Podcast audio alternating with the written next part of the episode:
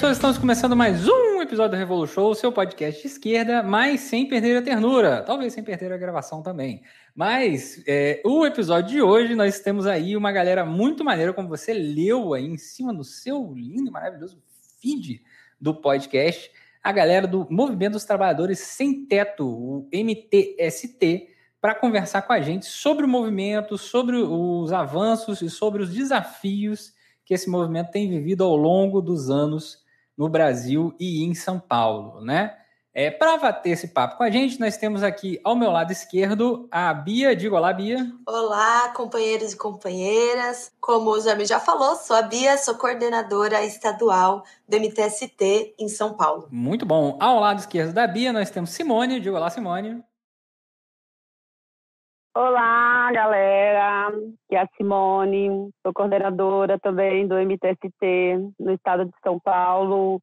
Falo aqui da Zona Sul. Muito bom. E ao lado esquerdo de Simone, a Débora. Diga olá, Débora. Olá, ouvintes do Revolu Show. Eu sou a Débora, coordenadora estadual do MTST e também organizo o MTST aqui na região da Zona Norte. São Paulo. Muito bom. Como a gente sabe, né, a questão da habitação no Brasil é uma questão que perpassa alguns poucos anos, né, uns 50, uns 100, uns 200 anos, né, é, por aí mais ou menos, e perpassa a história mundial também, né, a questão da habitação já foi abordada no Revolution sobre habitação, que está aí linkado para vocês, né, é, na época eu estava lendo um textinho do Engels que se chama sobre a questão da habitação, exatamente esse, esse termo, esse nome mesmo, né, que a gente gravou algum tempo atrás e que tem, né, também uma boa análise sobre esse texto pelo Guilherme também no blog da Boitempo. Tá aí linkado também para vocês darem uma olhadinha. Guilherme que também é, faz parte aí do, fez parte por muito tempo do MTST, né, é, na coordenação também. É, e a habitação hoje no Brasil, assim como em vários outros momentos da história nacional, né, a habitação ela sempre perpassou e perpassa é, momentos específicos da nossa história, principalmente quando a gente tem aí no Brasil, né, é, a partir de 1850, a lei de terras que trata a terra como mercadoria, que até aquele momento não era mercadoria, já antevendo aí a, o fim da escravidão no Brasil, Brasil um dos últimos países a terminar com a escravidão no mundo, né, transformando assim a terra em mercadoria para que o acesso à terra é, fosse mais dificultado, né? Como a terra transforma-se em mercadoria, né? Eu não sei se a maioria das pessoas sabe, mas a casa também tem que ser feita em cima de uma terra, em um espaço específico. Sem terra não tem como você ter uma habitação adequada, né? A não ser que você mora num barco, né? Mas nem todo mundo tem a possibilidade de ir para um rio navegável e ter um barco também. Então, é... pensando nisso, né? Pensando nesse primeiro momento da história nacional, quando a gente tem a expansão é, da, das cidades, né? Pela expulsão da população da, do campo, a gente tem o crescimento, não só no Brasil, mas principalmente pensando mais antigamente ainda, da, do fenômeno chamado pauperismo, ou um fenômeno aí que é também a, junto à falta de habitação, a impossibilidade de habitação, que carrega é, com isso problemas de saúde, problemas de, de é, interação social, problemas de território, mais as mais variadas formas diferentes de problemas sociais, né, as múltiplas facetas dos problemas sociais possíveis em conjunto da falta de habitação, da falta de, de salário, da falta de possibilidade de empregabilidade, de trabalho, para você conquistar aí nesse nosso sistema, né, essa mercadoria chamada terra, essa mercadoria chamada é, habitação também. E habitação também perpassa a questão, por exemplo, como a questão da saúde, como eu estava falando anteriormente, e a gente vai discutir é, ao longo desse podcast, né, todos esses aspectos e principalmente pensando aí à luz do movimento dos trabalhadores sem teto, que é um movimento que está agora jovem adulto, né, tá entre 24 e 25 anos, pelo que a Bia tinha me falado anteriormente, né, é, e que nasce num contexto muito específico da década de 90, que a gente precisa, antes de tudo, entender esse início. Então, Bia, se você quiser aí falar para a gente aí como que nasce o MTST na década de 90 e como ele vai se desenvolvendo nesse primeiro início de vida dele, é, engatinhando aí ao longo da história do Brasil. Bom, bora lá. O MTST, ele nasce em 1997.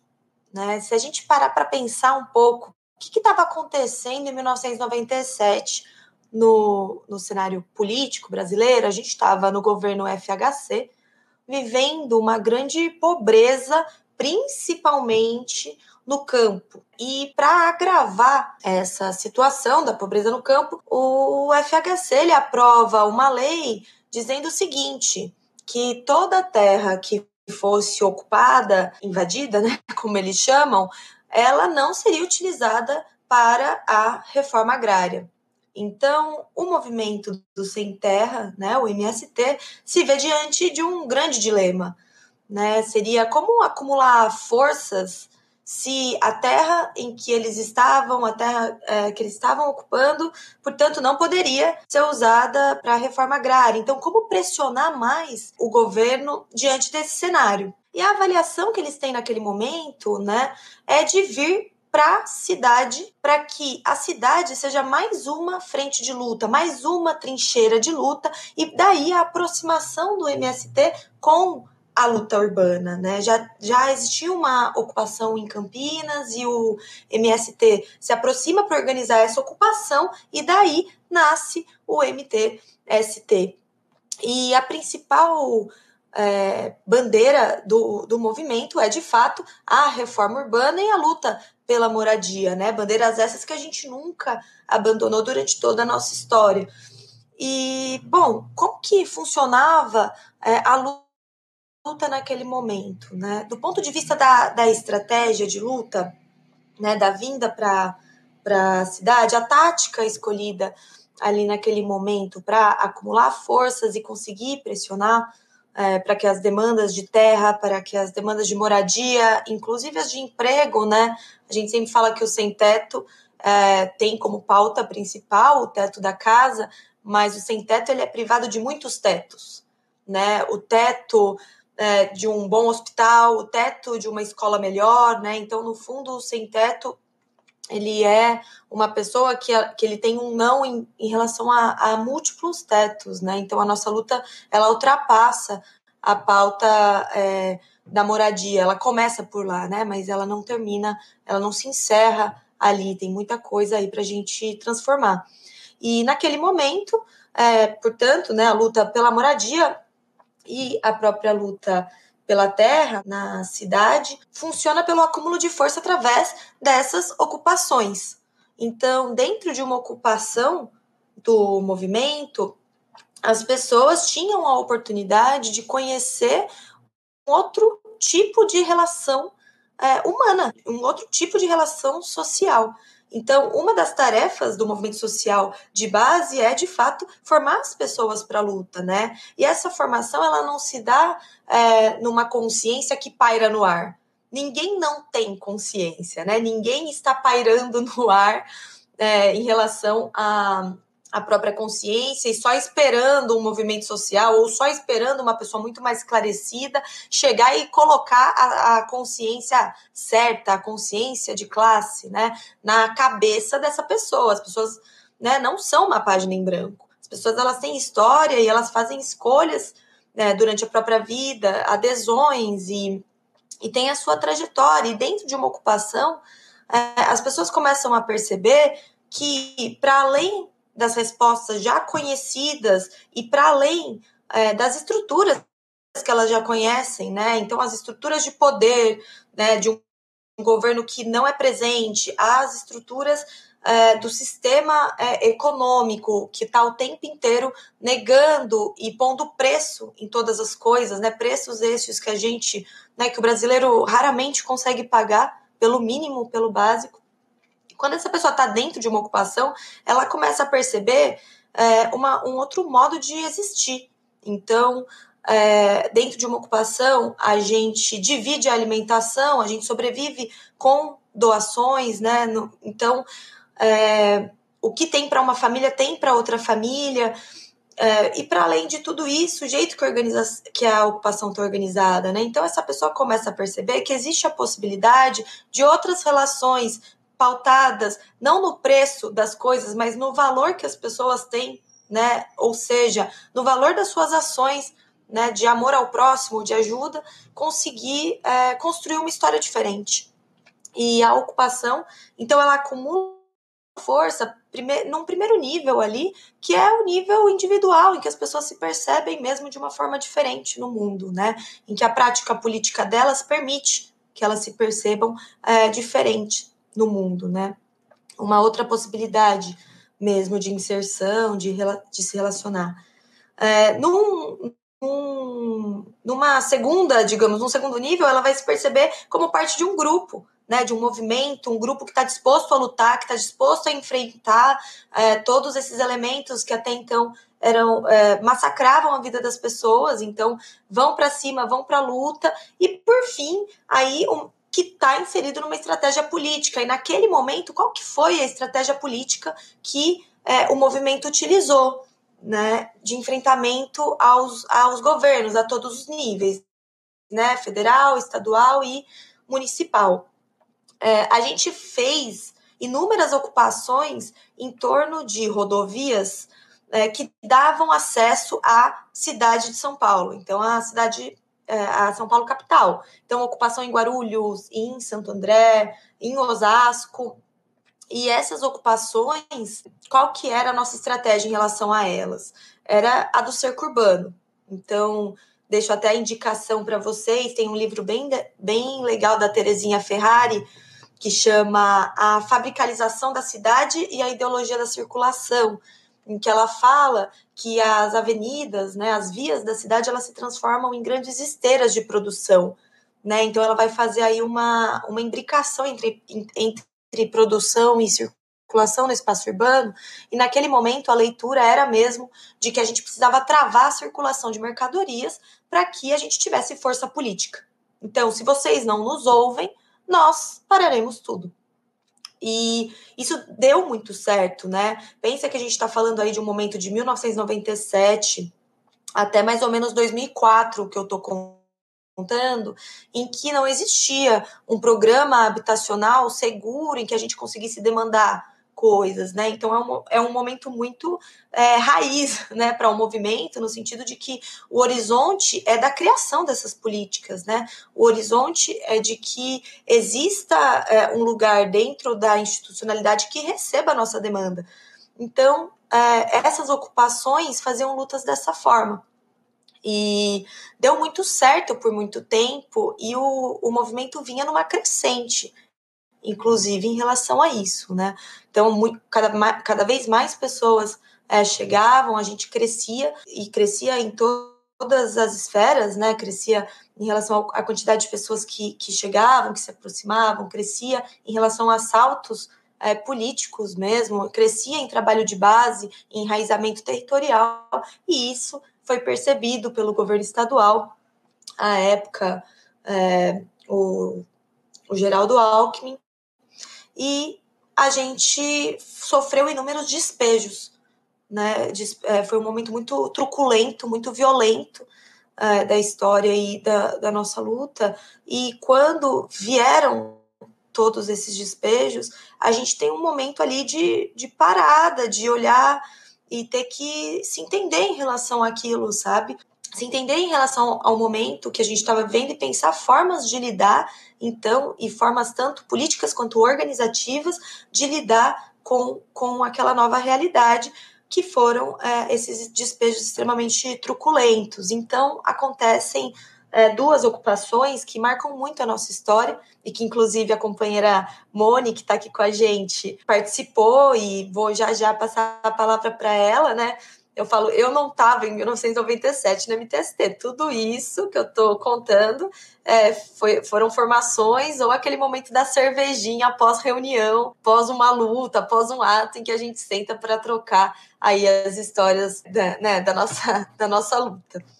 E a gente faz, então, é, a ocupação Chico Mendes, a ocupação João Cândido, que vai é, girar, vai dar um giro na história do movimento, no modo como a gente se organiza e nos nossos horizontes de luta também. Então eu vou passar aí para a Moni contar para a gente como que, que isso aconteceu. É, só avisando o ouvinte que está nesse exato momento, a fabricalização da cidade e a ideologia da circulação de Terezinha Ferrari, infelizmente, está fora de estoque na expressão popular.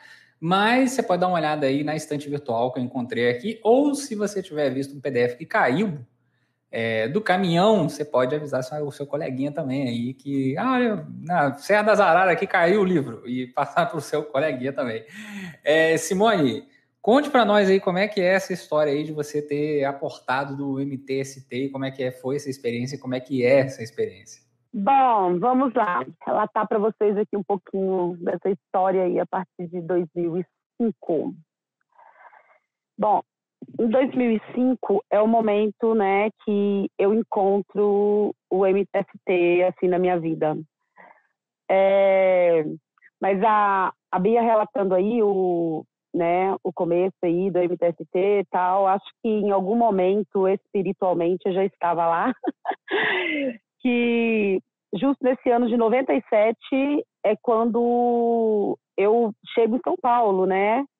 Eu sou do interior de Minas Gerais, meus pais lavradores, e toda essa dificuldade aí da terra eu já trazia na bagagem quando eu cheguei em São Paulo para tentar uma vida melhor, para tentar dar uma vida melhor para os meus pais. Né? E quando eu chego aqui, não era o que, o que eu sonhava, o que eu pintava. Então, todas as dificuldades, né? Cheguei aqui com 19 anos, é, comecei a enfrentar todas as dificuldades na cidade de São Paulo, até mesmo com né, o desemprego, é, um pouquinho tempo depois que eu cheguei, vou morar em um local que era uma ocupação. Era uma ocupação de um prédio que era para ser um aparelho de saúde que estava ocioso há mais de 15 anos então, algumas famílias não tendo onde morar, foram morar nesse prédio onde eu também não tinha onde morar, fui morar lá com essas famílias. Nós éramos é, em torno de 62 famílias e um dado momento chegou a ordem de despejo, a tão temida ordem de despejo. Todas as famílias que estavam ali realmente não tinham para onde ir, porque se a gente tivesse onde ir, condições de pagar um aluguel, nós não estávamos, né, naquela ocupação é bom relatar isso, porque às vezes as pessoas acham que a gente ocupa porque a gente é vândalo, a gente não tem o que fazer e está tomando a propriedade alheia e não é bem isso, né? Tem toda uma história é, até a pessoa chegar ao momento de ter que morar em, em uma ocupação. Enfim, então chegou um dado momento na, na, nesse, nesse espaço onde eu morava e essas famílias é, chegou a ordem de despejo e nós não sabíamos minimamente o que fazer. Sabíamos é, dos nossos direitos, né, que existe na Constituição, mas ninguém prega, só, a maioria das pessoas só pregam os deveres, né, direitos, né, das pessoas não, apare, não aparecendo como deveria aparecer. Então, estávamos ali, todas as famílias de pés e mãos atadas, sem saber o que fazer, só esperando o momento, né, de ter que sair do espaço. Nesse mesmo momento acontece a ocupação Chico Mendes 1 em Tabuão da Serra do MTST. Eu chego na ocupação uma semana após as famílias estarem instaladas lá com o MTST. Chego em busca de ajuda, né? Porque uma família, uma das famílias é, de onde eu morava, é, teve o conhecimento dessa ocupação e foi para essa ocupação e veio relatar para mim que de repente nós conseguiríamos alguma ajuda lá, qual caminho tomar, enfim. Então foi o momento que eu cheguei na ocupação para buscar ajuda.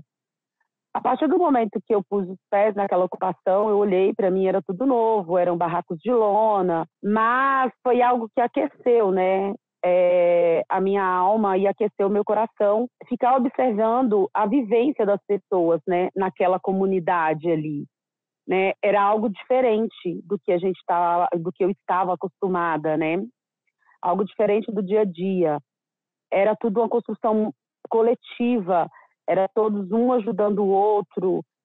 E me chamou muita atenção quando eu vi que as pessoas que tocavam aquela, aquela ocupação eram pessoas muito jovens. Até então, eu, na minha cabeça, eu tinha idealizado, né, que eram, né, pessoas meia idade e tal, mas não. Para minha surpresa, eram pessoas muito jovens que estavam tocando aquela ocupação. E eu comecei a frequentar aquela ocupação, fui extremamente bem recebida, bem acolhida. Conseguimos a ajuda que precisávamos ali, fizemos reunião na, na minha comunidade. eles falaram, não, tudo bem, vamos lá, vamos ver o que dá para fazer, a gente não promete nada, a gente promete luta, né, que é o que podemos prometer para as famílias poderem permanecer no local. Mas para que isso aconteça, as famílias têm que aceitar, falar se quer mesmo a nossa ajuda, enfim. Então fomos para a comunidade, fizemos uma assembleia com todas as famílias, todas as famílias não, a gente precisa de ajuda, enfim, todos aprovaram a ajuda do MTST, e ali a gente começou. Várias reuniões nas subprefeituras, várias, várias reuniões no CDHU, e ali eu comecei a entender um pouquinho, né, como que funcionava, entender um pouquinho das políticas habitacionais, das políticas públicas, porque eu não entendia nada. E cada dia que passava, aquilo enchia mais os meus olhos e eu passei a permanecer o maior, o maior tempo possível dentro da, da ocupação. E ali dentro eu aprendi muita coisa, né? Ali dentro a gente tinha formações, ali dentro a gente tinha os nossos saraus, os nossos momentos de lazer, Ali dentro a gente tinha acolhimento, né? E cada dia que passava, eu me encantava mais com a ocupação. Então a gente viveu muitas coisas na ocupação Chico Mendes. As famílias que ali se encontravam eram famílias que moravam na rua e conseguiu um lar ali, mesmo que fosse um barraco de lona, né? Encontrou um lar ali, encontrou uma família. Né? A gente tinha muitas mães solo e várias crianças. Nós tínhamos a ciranda, né, para ajudar as mães a cuidar da ciranda. Tinha mães que saía para trabalhar e as crianças ficavam, né, com um grupo de, de mulheres que se propuseram, né, ajudar, cuidar das crianças. E ali eu comecei a ver a vida com outros olhos, com outras perspectivas e fui, né, cada dia mais interessando por tudo aquilo que eu vivenciava ali naquela ocupação. Então nós ficamos nessa ocupação por oito meses. A forma de organizar, né, a gente tinha as brigadas, né, cada brigada é, tinha uma pessoa que coordenava para pegar todos, todas as dificuldades que tinha naquela brigada, é, uma brigada de 100 barracos.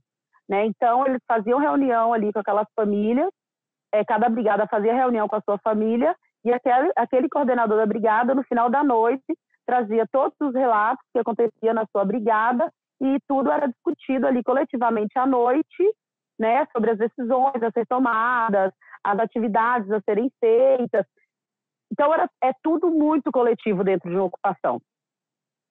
E permanecemos ali oito meses, é, e nesses oito meses foram várias atividades, várias lutas, vários momentos assim marcantes dentro da dentro da ocupação. Relatar para vocês um deles foi quando a gente saiu da ocupação, fomos fazer um ato até o Palácio do Governo. No percurso, né, terminamos o ato, tal, voltando, deu uma chuva assim, mas um temporal, né, imenso. E quando nós chegamos na ocupação, nós não tínhamos mais nada. Né? A ocupação estava inteira no chão, porque a chuva foi muito forte. Então, perdemos tudo que a gente tinha na ocupação, a ciranda das crianças, a cozinha, a alimentação, que ocupação sobrevive de doações, né? E era um período que não era fácil conseguir doações é, porque as pessoas passavam por um período muito difícil também naquela época. Quando a gente chega na ocupação, que a gente se depara com tudo no chão, assim, foi muito doído, muito dolorido, né? Porque é uma, era uma construção de, de, de, de muitos dias, né? Tinha muito suor ali, muito trabalho. E eu me lembro que quando eu olhei tudo aquilo no chão, eu fiquei assim é, desolada completamente. Sentei assim, ali no meio da lama e olhando para tudo aquilo, pensando, e agora? Né? Tem muita criança, as mães, como que a gente vai fazer? Não tem onde a gente colocar, né? É, é, essas pessoas, não tem para onde a gente ir. Aí veio um companheiro, né, e pegou na minha mão, o companheiro Zezito, pegou na minha mão e falou assim, eu olhei para ele e falou, eu falei assim, e agora? Aí ele pegou na minha mão e puxou e falou assim: levanta, aqui é trabalho de formiguinha. Nós vamos começar tudo amanhã, essa ocupação vai estar de pé. Nós vamos virar à noite, amanhã essa ocupação vai estar de pé novamente. E ele me falou aquilo, sabe, da forma que ele colocou aquilo para fora. Eu falei assim, é claro, não, né? Pensei comigo, não, é isso mesmo, não tem que sentar aqui na lama, na sarjeta e chorar. Vamos para cima e vamos colocar essa ocupação de pé. Então, foi mais alguns dias, a noite toda, mais alguns dias de trabalho, e priorizamos o espaço das crianças e a cozinha, primeiramente, e começamos o nosso trabalho e colocamos a ocupação novamente de pé. Era o momento da gente refletir muito, né? Porque quando você faz trabalho coletivo, as coisas acontecem. Então, todo mundo trabalhando coletivamente, todo mundo se ajudando, a nossa ocupação voltou, Chico Mendes voltou a ser a ocupação que foi, que era antes do vendaval, antes da chuva. E a gente sai dali dessa ocupação em 2008, após várias lutas, para ir construir e, e, tínhamos que pensar como nós íamos é, manter aquelas pessoas reunidas, porque você manter as pessoas reunidas dentro de ocupação é uma coisa, você manter as pessoas reunidas com o espírito da luta fora da ocupação é uma outra tarefa, né? Então nós tínhamos que pensar, né? Já estávamos nos dias finais do despejo, como, como íamos manter essas pessoas concentradas, reunidas após a, a saída da ocupação. E nesse período aí da saída da ocupação, que já existia a reintegração de postos com data marcada, a gente se deparou com o número é, de famílias lá dentro grande que chorava e falava o que eu vou fazer, para onde eu vou. E não tinha como simplesmente levantar e deixar cada um ir para sua casa sem fazer alguma coisa para aquelas famílias que não tinha realmente casa de pai para voltar, casa de mãe, ou como pagar um aluguel. Foi mais uma batalha para a gente conseguir um auxílio aluguel para essas famílias. Então, a gente conseguiu um auxílio aluguel para cerca de 100 famílias na prefeitura do Taboão da Serra. Só que a gente tinha mais 150 famílias que precisava também do auxílio aluguel. As, as famílias que tinham para onde ir já tinha conversado, já estava tudo ok, que ia para casa do irmão, para casa do pai, enfim. Mas tinha esse, esse, esse número de famílias que não tinha mesmo é, local para estar indo. Então, nós fizemos é, um ato novamente para o Palácio do Governo para tentar esse auxílio aluguel para essas famílias. E foi um momento muito difícil, porque o governo não queria fazer esse repasse para essas famílias. Então foi que a gente pensou, não, não dá para a gente só ouvir o não ir embora. Então a gente acampou em frente ao Palácio do Governo por 14 dias. E ficamos acampados ali por 14 dias. Foram dias assim bem difíceis, né? Porque o movimento não tinha esse tamanho que ele tem hoje, era a primeira ocupação aqui dentro do estado de São Paulo, nós éramos em cerca de 800 famílias, então, né, era, era bem pequeno e tinham, tínhamos todas as dificuldades possíveis, mas a gente, além de acampar lá em frente, é, fizemos um acorrentamento né? Fizemos um acorrentamento, algumas pessoas é, ficou acorrentada, seis pessoas ficaram acorrentadas por esses 14 dias. Acorrentada literalmente, não era acorrentada só para aparecer na mídia, na imprensa, até mesmo porque a gente não tinha é, mídia, não tinha imprensa. Eu lembro que é, teve um dia que apareceu uma rádio lá que eu não, não me lembro muito bem, se eu não me engano, foi ele Correia, alguma coisa assim, que apareceu lá para saber o que, que aquelas famílias faziam ali. Né? Então, aquele fluxo ali no Palácio do Governo era aquele fluxo intenso. Então, a gente ouvia de tudo, né? tudo era jogado na gente, as pessoas passavam no carro, jogavam resto de comida, xingava, jogava pilha. Eu não sei de onde até hoje que as pessoas tinham tantas pilhas dentro do carro, porque o que jogavam de pilha na gente, né, acampada ali, era assim um absurdo. E no final dos 14 dias, é, o governo estadual viu que a gente não ia né, arredar o pé enquanto a gente não tivesse uma solução para essas famílias. Então, liberou esses outro, essas outras 150 auxílio aluguel para as famílias e nós saímos dali né, com aquela vitória que para a gente foi uma vitória enorme após os 14 dias.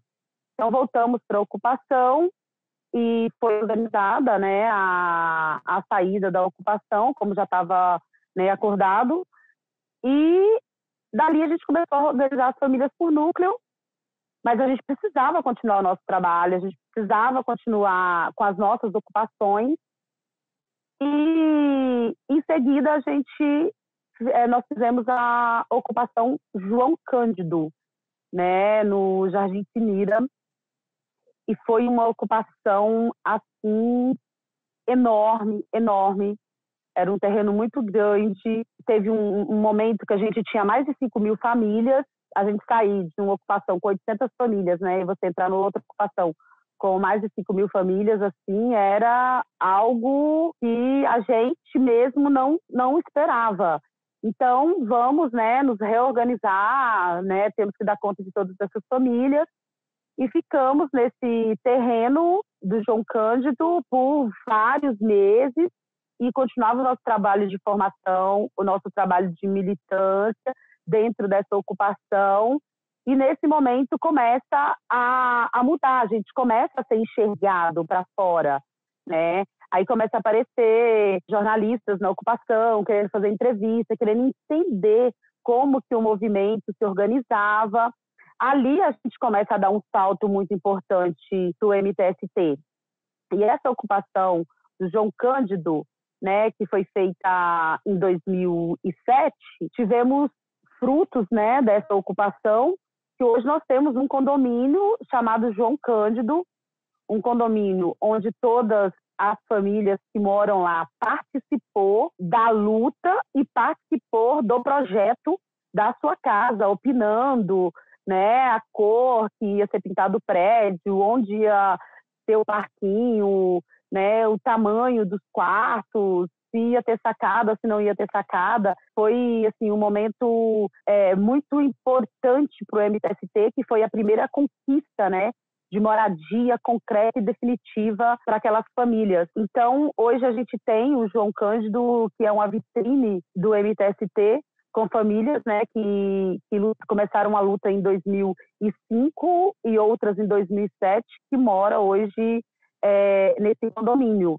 E de lá para cá a gente teve várias outras conquistas, não só em São Paulo, como fora de São Paulo também. É, o MTST é um, um movimento que não está só no estado de São Paulo, é um movimento que se nacionalizou né? Então a gente tem conquistas fora, fora também do estado de São Paulo. Dentro do, do, do, do, do João Cândido, o que é muito interessante quando você tem uma conquista forjada na luta, quando você conquista a sua casa na luta e as pessoas fora não conseguem entender, elas acham que você que é desgraça, que você entra no terreno para você usurpar o que é do outro, e não é assim que funciona. As famílias que moram dentro do João Cândido hoje, essas famílias, elas têm o compromisso de pagar a sua água, de pagar a sua luz, de pagar o seu condomínio, elas moram num, num espaço cuidado por elas, e as pessoas acham que o movimento dos trabalhadores sem teto, que a gente quer tudo de graça. Não.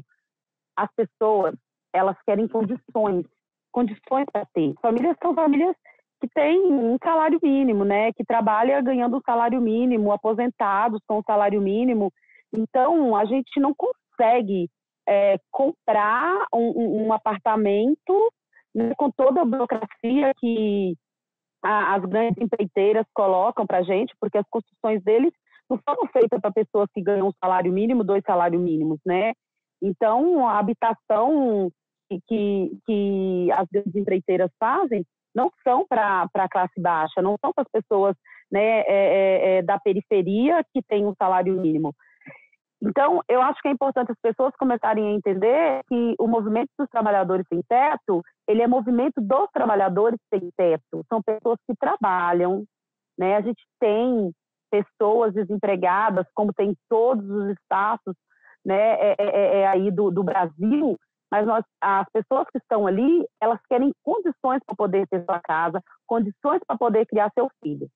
Então, quando vem uma conquista é, é, é, forjada na luta, como foi essa conquista do João Cândido, a conquista do, do Pinheirinho em Santo André, e, e, e a, a, conquista do Dandara, é, ela, ela tem algo é, muito simbólico, as pessoas que conquistaram aquele espaço, elas aprenderam, elas começaram a entender que só a moradia não basta, né?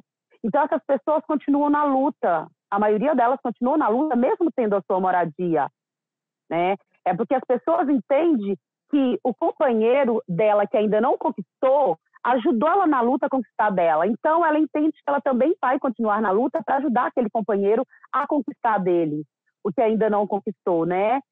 E dentro do, do, do, do próprio condomínio, as lutas diárias continuam. Então, existe luta, existiu várias lutas no João Cândido. Existiu luta no João Cândido para as famílias poder ter o ponto de ônibus né, próximo ao condomínio, que não tinha. Né, um ônibus que fosse até o metrô. Então, foi conquistado pela luta das famílias que estavam ali. Né? E outras, outras, outras lutas que vieram por, por, por ampliação né, da escola mais próximo, porque é, aumentou o número de famílias ali, então a escola próxima não, não comportava a, a, a, as crianças, os adolescentes que mudaram para aquele condomínio. Então, existiu luta para ampliar a escola, para que as crianças, os adolescentes tivessem uma escola próximo à sua casa. Então, a luta, ela continua. A, a, a família entende que, e vê e percebe no dia a dia que só a moradia não basta. A gente tem que fazer luta para ter a creche, fazer luta para ter o médico no posto de saúde, fazer a luta para a melhora do SUS. Então, o movimento é um movimento de moradia, mas ele tem um leque de, de lutas a ser feitas. É porque não adianta você ter só a sua casa e seu filho não ter a escola. Você ter a sua casa e você não ter a saúde. Você ter a sua casa e você não ter a pracinha ali do lado para o seu filho brincar no final da tarde, né? Então a luta ela continua. A luta é permanente. E quando você conquista a sua moradia partindo da luta, isso não morre em você. Você entende que você precisa lutar. Você precisa lutar contra esse capital. Você precisa estar nas ruas você começa a entender na, na, nas, nas, assembleias que o MTST faz, nas reuniões que o MTST faz, nas formações que o MTST faz, você começa a entender que você tem que continuar lutando, porque se você não estiver na rua lutando, cobrando os governantes, não vai chegar. Né? A periferia começa a entender isso. Então, é muito importante você ter o trabalho de base e, desde o trabalho de base que você faz para as famílias entrarem na ocupação, elas começarem a entender e aprender também os seus direitos, porque eles impõem os nossos deveres, mas os nossos direitos são muito pouco falados. Então, é muito importante a gente saber, né, que na Constituição também existe, né, o, o, o, seu, o seu dever, mas também existem os seus direitos, né? O MTST, ele traz essa essência e essa força de luta coletiva que as famílias aprendem a partir do momento, têm acesso a partir do momento que ela entra dentro de uma ocupação e elas começam a entender que sonhando coletivamente, né, que ela sonhando sozinha, pode ser que ela não vá conseguir, mas sonhando coletivamente, a sua conquista chega em um certo momento que não é fácil, a luta é, é difícil, mas que a conquista, um momento, a conquista chega. Muito bom. Simone, agora que você pegou esse ponto, né, sobre a luta e assim, isso é muito bom porque você demonstra na prática, né, do cotidiano que vocês têm no MTST, é, de como a questão da habitação é uma questão que perpassa tudo, né? Saúde, educação, transporte. A habitação ela é, é tem múltiplas determinações no entorno dela ali, né? Da, porque a habitação é onde o ser humano vive, né? E o ser humano é definitivamente possui todas essas demais dimensões, né? Desde a da questão da luta do transporte que você falou, da ocupação, né? Que virou condomínio, desde a questão do uh, bom acesso a, a o posto de saúde, né, a saúde pública, a área de lazer e assim por diante. E é, para a gente dar seguimento nesse papo, fiquei sabendo que Débora, Débora não falou isso agora há pouco, mas fiquei sabendo que Débora que está na ocupação, ela está gravando com a gente aqui direto da, da Nova Canudos, né, Débora? Isso. E você está coordenando a ocupação aí, né, na Nova Canudos. E eu queria, assim, se possível, falar para a gente como é que é essa experiência, né, é, de coordenar uma ocupação novíssima, aliás, tem muito pouco tempo, é, e que provavelmente já deve estar gigantesca, né? A ocupação do MTST começa de um jeito, no final de semana já está de outro jeito, né? Completamente diferente, muito maior, né? Muito bem organizada. É, eu queria saber de você, assim, como é que é a sua experiência, assim, de entrar no MTST, né, de vida, e até você chegar a esse ponto que você hoje coordena uma ocupação. Muito bom, Zami. Parece que a gente está numa linha cronológica, né? Eu entrei no MTST em 2012, numa ocupação em Budas Artes, chamada Novo Pinheirinho. E eu não sei se você sabe, se os ouvintes sabem, tem até um preconceito referente ao termo sem teto, né? É, as pessoas tendem a entender o sem teto somente o morador em situação de rua. E segundo a Fundação Pinheiro, sem teto é aquela pessoa que, que paga aluguel, que mora de favor, o que mora em coabitação familiar. Então, inclusive, pode ter até pessoas que não se achavam sem teto e que tão, estão nos ouvindo e são sem teto. E eu é, não pagava aluguel quando eu conheci o movimento, mas eu morava em coabitação familiar. Uma coisa é quando é só você e sua mãe, outra coisa é quando é você, sua mãe e seu filho, né? E a gente sabe muito, sabe muito bem como que são a maioria das casas da periferia, né? São, são cômodos pequenos e, e muito aglomerados. E aí foi quando eu conheci o movimento, em 2012, nessa ocupação. É, a Simone estava contando aqui a história do João Cândido. Alguns vizinhos meus participou da ocupação João Cândido, que teve essa conquista, e, e isso serviu para minha inspiração, né? Se meus vizinhos foram e conseguiram, eu também vou conseguir. E eu estava vivendo um momento, Zami, de, de, de uma briga interna mesmo minha, sabe? De questionamentos. É, eu sou uma mulher negra, moradora da periferia, e a gente sabe que, infelizmente, a sociedade que a gente vive, ela coloca para a gente é, principalmente a mulher preta da periferia, que o lugar dela é nos subempregos, que a mulher não pode ocupar espaços de voz e de fala. E eu vinha tentando ir contra tudo isso que a sociedade colocava, né? Eu trabalhava, no momento que eu fui para ocupação, tinha, era mãe solo, né? Tinha o meu filho, tinha que trabalhar, ainda pensar na moradia, porque estava incomodando os meus pais. Então, eu trabalhava de manhã como cozinheira e à noite fazia minha faculdade, participava da ocupação. E teve vários fatores que me chamou a atenção na ocupação. Um dos fatores é que é, quem organizava a ocupação eram mulheres. Então, eram as mulheres que coordenavam a ocupação, eram as mulheres que subiam no palco para fazer fala, e isso, aquilo para mim era algo inédito, porque infelizmente a gente ainda não vê muito isso, né? Mulheres ocupando espaços de poder, espaços de fala. E aquilo me despertou um encanto muito grande pela ocupação e eu vi que o meu questionamento estava certo dentro do movimento. Outra, outro fator interessante que já foi até apresentado aqui pela Bi, pela Moni, é isso, assim, toda pessoa que vai para uma ocupação do movimento vai em busca da sua moradia. Eu queria a minha moradia. Só que aí o movimento, essa ocupação que fiz parte, a gente fez lutas, né, para conseguir mais creche para as mulheres, a gente fez lutas por melhora na saúde, a gente fez luta por, por mais infraestrutura, por transporte, e aí eu percebi que, que o povo organizado, o povo organizado coletivamente, eu percebi o verdadeiro potencial nosso da sociedade, né? Que nós somos a maioria que sofre todos os escasos, todas as ausências de políticas públicas e, e, e se a gente se unir, se essa maioria se unir, a gente consegue reverter né, a situação. Então, o movimento me encantou nisso. E logo em seguida, no momento eu não podia ser coordenadora, era acampada mesmo. E aí, no, no mesmo ano, eu terminei a, a, minha faculdade, a gente saiu dessa ocupação com perspectivas de conquista, e eu falei, não, eu quero conhecer esse movimento mais a fundo. E foi justamente no ano seguinte que o movimento deu, é, que o movimento se expandiu. Foi em 2013, a gente estava vivendo é, um boom imobiliário, né? As, as terras aumentando, é, o aluguel muito lá em cima, muita ocupação espontânea. As pessoas que moravam é, no Campo Limpo já não podia mais morar no Campo Limpo porque o aluguel estava muito abusivo e cada vez sendo mais empurrado para as pontas. E aí nós, como movimento de moradia, resolvemos organizar esse povo, né? Esse povo que não estava mais aguentando pagar aluguel. E foi no momento onde o movimento se expandiu e até antes disso o movimento fazia uma ocupação, tinha uma conquista, uma ocupação tinha uma conquista.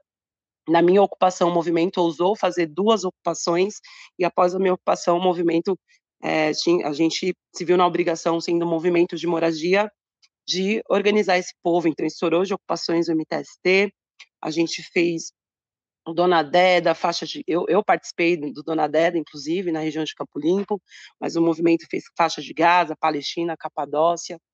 E aí o ano seguinte também foi um ano também de mais expansão do movimento, né? Foi em 2014, Copa do Mundo, e aí a gente vendo é, com esse boom imobiliário, pessoas é, ocupando é, a, a questão da moradia muito batente, o movimento fez uma grande ocupação, que teve uma repercussão é, fora do Brasil e dentro do Brasil, que foi a Copa do Povo, que foi uma ocupação que serviu como denúncia né, da situação que o Brasil estava vivendo, né? Pessoas ficando em situação de rua, pessoas sendo despejadas, pessoas não conseguindo pagar aluguel e e o Brasil despejando pessoas e fazendo, investindo milhões em, em, na Copa do Povo e, e, não, e não dando moradia para a população, né? E hoje, atualmente, e aí, uma vez que você põe em pé no movimento que você entende os seus direitos, que você é, ganha a sua conquista da moradia e a conquista da sua liberdade, né? Que você, aquelas algemas que, que te prendiam já não te prende mais, onde você é, entende os seus direitos, a gente quer também fazer com que outras pessoas também é, sinta essa, essa, essa sensação, né? Que também ganhem é, tem a mesma sensação que, que você teve. Então, eu ajudei a organizar algumas ocupações do movimento na Zona Sul de São Paulo e, e vim para a Zona Norte ajudar a ocupação que leva o nome da nossa guerreira Marielle Vive. E hoje eu estou aqui também organizando a ocupação Nova Canudos. É, o que a gente vê eu acho que é até interessante a gente colocar o quanto. Tem uma frase muito famosa do, do nosso companheiro de luta, o Guilherme Boulos, que tem mais casa sem gente do que gente sem casa. Né? O Brasil não passou por uma reforma urbana adequada. Né? Não precisava nem construir casa. As casas vazias e ociosas que tem já dava conta do déficit habitacional. É, a última pesquisa recente feita, né, o, o déficit está em torno de 7 1,7 milhões. É, e a capital de São Paulo tem meio milhões desse déficit e o estado de São Paulo um milhão. É, muitas pessoas é, sem casa. E a gente está vivendo um cenário muito tenso, muito complicado, com uma crise sanitária, com um índice de desemprego muito alto, é, um cenário onde as pessoas, o custo de vida também está muito alto, a inflação, o aumento do, do, do alimento, as pessoas não estão conseguindo nem comer o básico, muitas pessoas vivendo insegurança alimentar. E, e por isso, né, também a gente tem esses dados do, do déficit habitacional que foram feitos já há algum tempo, mas a gente sabe que se for fazer agora, a situação aumentou muito mais ainda, e por isso é, nós, o movimento, resolvemos dar um passo importante né, para essas famílias que estão ficando em situação de rua, que estão sendo despejadas. Então, é, a, ocupação Nova Canudos tem, tem um pouquinho mais de um mês, né? É recente. É, só para passar para vocês a situação real, né? Aqui a nossa ocupação tem quase 3.100 famílias e as pessoas que vêm até aqui a ocupação, elas elas relatam é, a, a, verdadeira história que a maioria da população está vivendo, né? É muito difícil a pessoa chegar no final do mês, e essa é a realidade, isso quando tem emprego, as pessoas que ganham um salário mínimo, ter que decidir em pagar o aluguel ou comer. Essa é a realidade. Muita gente que foi despejada, né? muita gente vivenciando esses cenários de guerra que a gente está vivendo. De um lado, o povo da periferia tentando sobreviver, e do outro lado, pessoas no poder é, massacrando, né?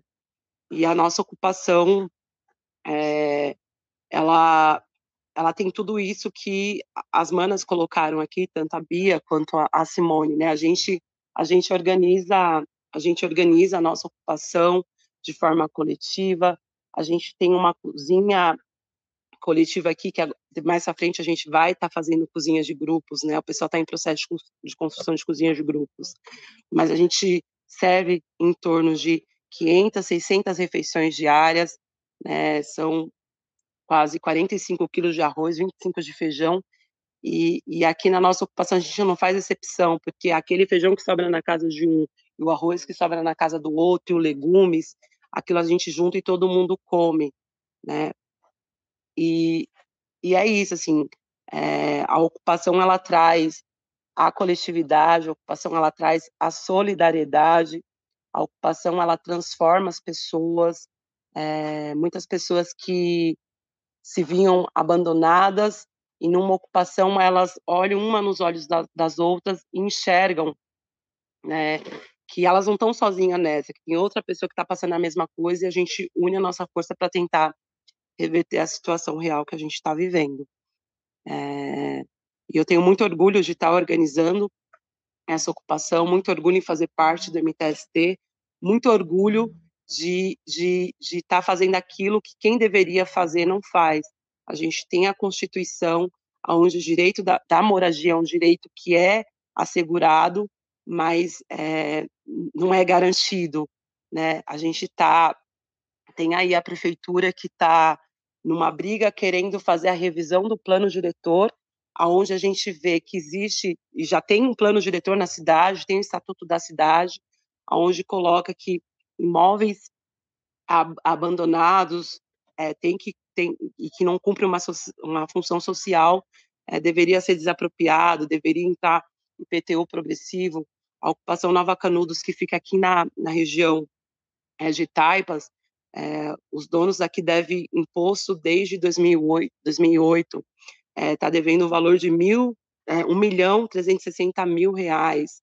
É, e, e, era um espaço que não estava cumprindo nenhuma função social para a comunidade, era um espaço onde as famílias tinham medo de passar na rua, com medo de ser estrupada. A gente entrou na ocupação, tinha lixão, né, desovas de, de, de peça de carro, estava é, abandonado, e a gente entrou aqui para brigar, porque é um terreno que, pelo zoneamento da prefeitura, é um terreno ZEIS, que é destinado próprio para moradia, e um terreno que está abandonado para favorecer apenas a especulação imobiliária, enquanto muitas pessoas estão precisando de moradia.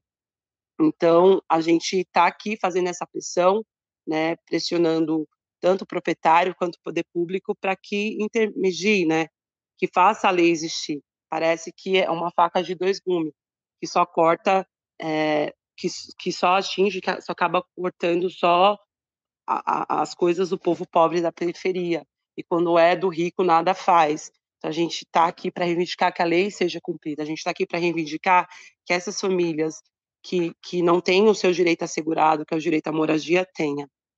Então, a gente está nesse processo de luta, né, travando várias batalhas e, e lutando, e luto também aqui para que, da mesma forma que eu consegui o meu direito, essas famílias também consigam. É isso, Zami. Muito bom, Débora. É, deixa eu estender mais uma pergunta para fazer uma pergunta para você, Débora. Assim, as famílias quando elas chegam, né, na, na ocupação, elas traem, trazem com elas, na, na sua maioria, uma carga é, conceitual do, do, do, mundo cotidiano, né? E, e a, a, a, Simone, ela trouxe essa questão assim de como, assim como a Bia também, é, de como dentro da ocupação do MTST é, as pessoas acabam se deparando com uma nova forma de sociabilidade, né? É, com uma sociabilidade em que né, todos têm que participar dos trabalhos, né? Em que tem que se conceber que a habitação ela vem através de muita luta, né? Que não vai cair do céu tão facilmente é, como nada na vida, né, é, cai do céu tão facilmente assim, né? Se, se cai, a gente tem que ficar desconfiado, na verdade. e a gente estava conversando com isso, a Simone, é, é, mais cedo, na verdade, sobre algumas figuras políticas que a gente tem muita raiva, né, Simone? É, as pessoas que conseguem um, um financiamento habitacional que não existe em nenhum lugar no país, né? Através do Banco de Brasília, por exemplo, é filho de presidente da República, né? Um abraço aí, Flávio, que conseguiu aí, né, financiar uma mansão de mais de 6 milhões de reais é, com um financiamento habitacional que ninguém tem acesso, né? E ele ganha um, bom salário. Mesmo com esse bom salário, ele não conseguiria esse tipo de financiamento que ele conseguiu. Deve ter conseguido de alguma forma, né? Veio do céu, veio voando, né? Não sei, assim, fico desconfiado de como é que ele conseguiu esse tipo de coisa. E aí as pessoas, como elas chegam na ocupação, é, normalmente elas, elas trazem é, e acabam percebendo como é, como é que é assim, como é que é para elas como foi para vocês, como é que é para, como é que vocês enxergam elas quando elas chegam no primeiro momento e como é que é o, o desenvolvimento delas dentro do, do da ocupação, é, de entendimento do funcionamento do, do, da luta, né, do funcionamento do MTST, né, e se dentro da ocupação também tem conflitos, né, tem problemas, tem discussões e tem situações é, agradáveis e desagradáveis. Como é que é? Porque senão, né, às vezes as pessoas vão achar que né? Toda ocupação é um, é, um, é um, mar de maravilhas. Como é que é assim é, é, esse cotidiano dentro dela? Uma ocupação do movimento MTST, a gente tem como principal tarefa desconstruir essa lógica do individualismo que a sociedade acaba colocando, né? A sociedade coloca que a pessoa não conseguiu a casa porque ela não teve a capacidade de trabalhar. Se não tem uma faculdade, foi porque não teve capacidade. Né? Se está passando fome é porque é por incompetência do, do, desse ser humano. Então, as nossas ocupações vêm com esse objetivo de desconstrução dessa lógica do individualismo. E a gente apresenta para as pessoas uma outra saída, né? que é a saída coletiva. É, e também a gente, realmente é o que você falou, né? a gente não é tudo mil maravilhas, até as pessoas que entram para uma ocupação no movimento passam pelo processo de formação, né, de desconstruções de preconceitos, é, do racismo, do machismo, da LGBTfobia. E uma das coisas que a gente tem nas nossas ocupações é isso, assim, o respeito à religião, respeito à raça, o respeito ao diferente, né? Ah, sempre tem conflitos, né? Como todo lugar tem, mas a gente tenta mostrar que esse não é o caminho, né? Isso que a gente tem lá fora, aqui dentro é, a gente desconstrói e mostra uma outra alternativa, né? uma, uma alternativa de, de, de coletividade, uma alternativa de, de um mundo diferente disso. E é isso, assim, quando as pessoas percebem que elas, elas não conseguiram a casa, não foi por culpa dela, ou é, o machismo estrutural, o racismo estrutural não é o correto, elas começam a mudar os seus hábitos. E outra coisa, assim, que eu gostaria de falar é que também as ocupações do MTST ela transforma vidas, as vidas das pessoas. Eu coloquei aqui um pouquinho do meu relato e tenho vários relatos de ocupações que eu já passei, né, onde é, chegam na, na, na, ocupações pessoas que são dependentes químicos, né, usuários de drogas, e dentro de uma ocupação do movimento acaba tendo uma terapia e essas pessoas deixam de beber, deixam de usar droga. Aqui, mais recente, eu tenho um relato da nossa cozinheira da ocupação, né? Era uma mulher que estava num cenário de depressão, né? Estava tá, em casa, está afastada é, pelo INSS, também não está pagando, porque é isso, né? Eles enrolam enrola o povo e está esperando. E dentro da casa dela, ela, ela, se encontrava num processo de depressão. E ela fala que o, MTST e a cozinha, o espaço da cozinha para ela tirou ela dessa depressão. Porque, assim, tem uma coisa que é muito simbólico é, para a ocupação. A gente fala que a cozinha é o coração da ocupação. Né? A cozinha é um ambiente é, agradável, onde as pessoas chegam. É, não, não, a gente só não dá o alimento, né? A gente dá carinho, o afeto, né? Onde a gente conversa, é onde a gente desabafa. Então, é o ambiente da ocupação é um ambiente agradável. E tem vários relatos assim, mas aqui a gente eu posso elencar dois de, uma, de, um, de um rapaz, né, que não vou citar nome, né, mas está, chegou aqui, ele era morador de rua, soube da ocupação do movimento é, no centro e pedido para ele vir aqui, e está todo dia lutando uma batalha. Ele comemora cada dia que cada dia que ele consegue ficar sem usar droga é uma comemoração. E isso é fruto é, de uma ocupação do movimento. E o relato da, da nossa cozinheira mas a ocupação só não tem esse, tem vários, tem vários. né? Então, a ocupação tem um papel muito importante é, na vida das pessoas. Muito bom. Bia, Simone, quiserem complementar também, sinta-se à vontade. As nossas ocupações, ela tem, a gente tem os nossos regimentos internos, né?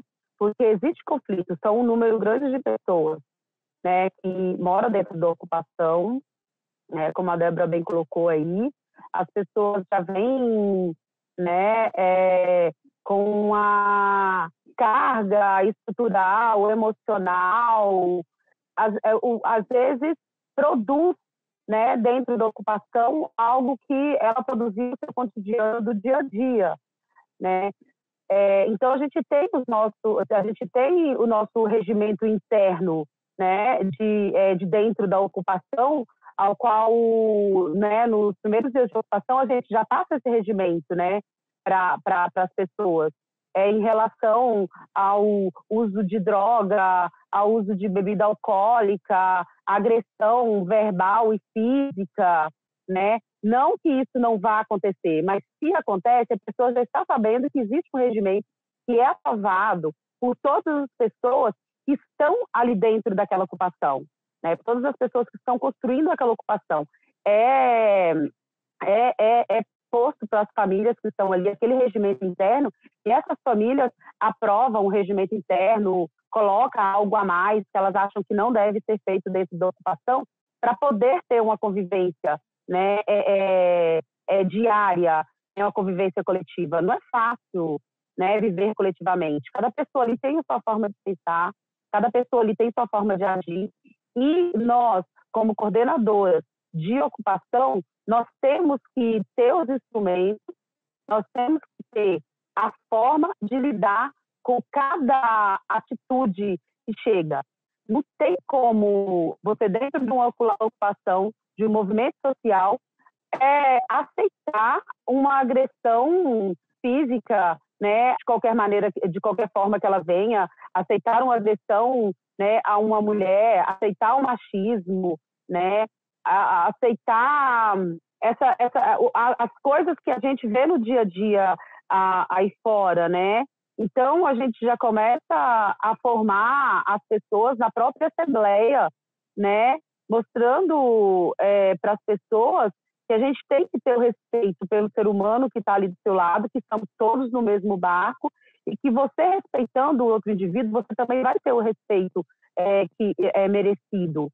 Então, existe sim dentro das ocupações esses conflitos que a gente tenta conduzir da melhor forma possível, mas se chega ao ponto de existir uma agressão dentro da ocupação, depois de ter sido aprovado um regimento interno ali dentro da ocupação, né, essa pessoa vai estar tá fazendo isso, mas consciente de que ela vai ter que ser retirada da ocupação. É inaceitável, né? Qualquer forma de racismo na sociedade e dentro das nossas ocupações. É, existe sim esses conflitos, a gente tem que ir conduzindo para todas as famílias que estão ali viver num ambiente tranquilo, viver num ambiente saudável, diferente do que tem lá fora. É o, o respeito acima de tudo. A Débora colocou bem, que nas minhas falas eu não coloquei, em relação às mulheres né, as nossas manas aí que tocam ocupações. O movimento, os coletivos do movimento, a militância do, do movimento, ela é formada por maioria mulheres.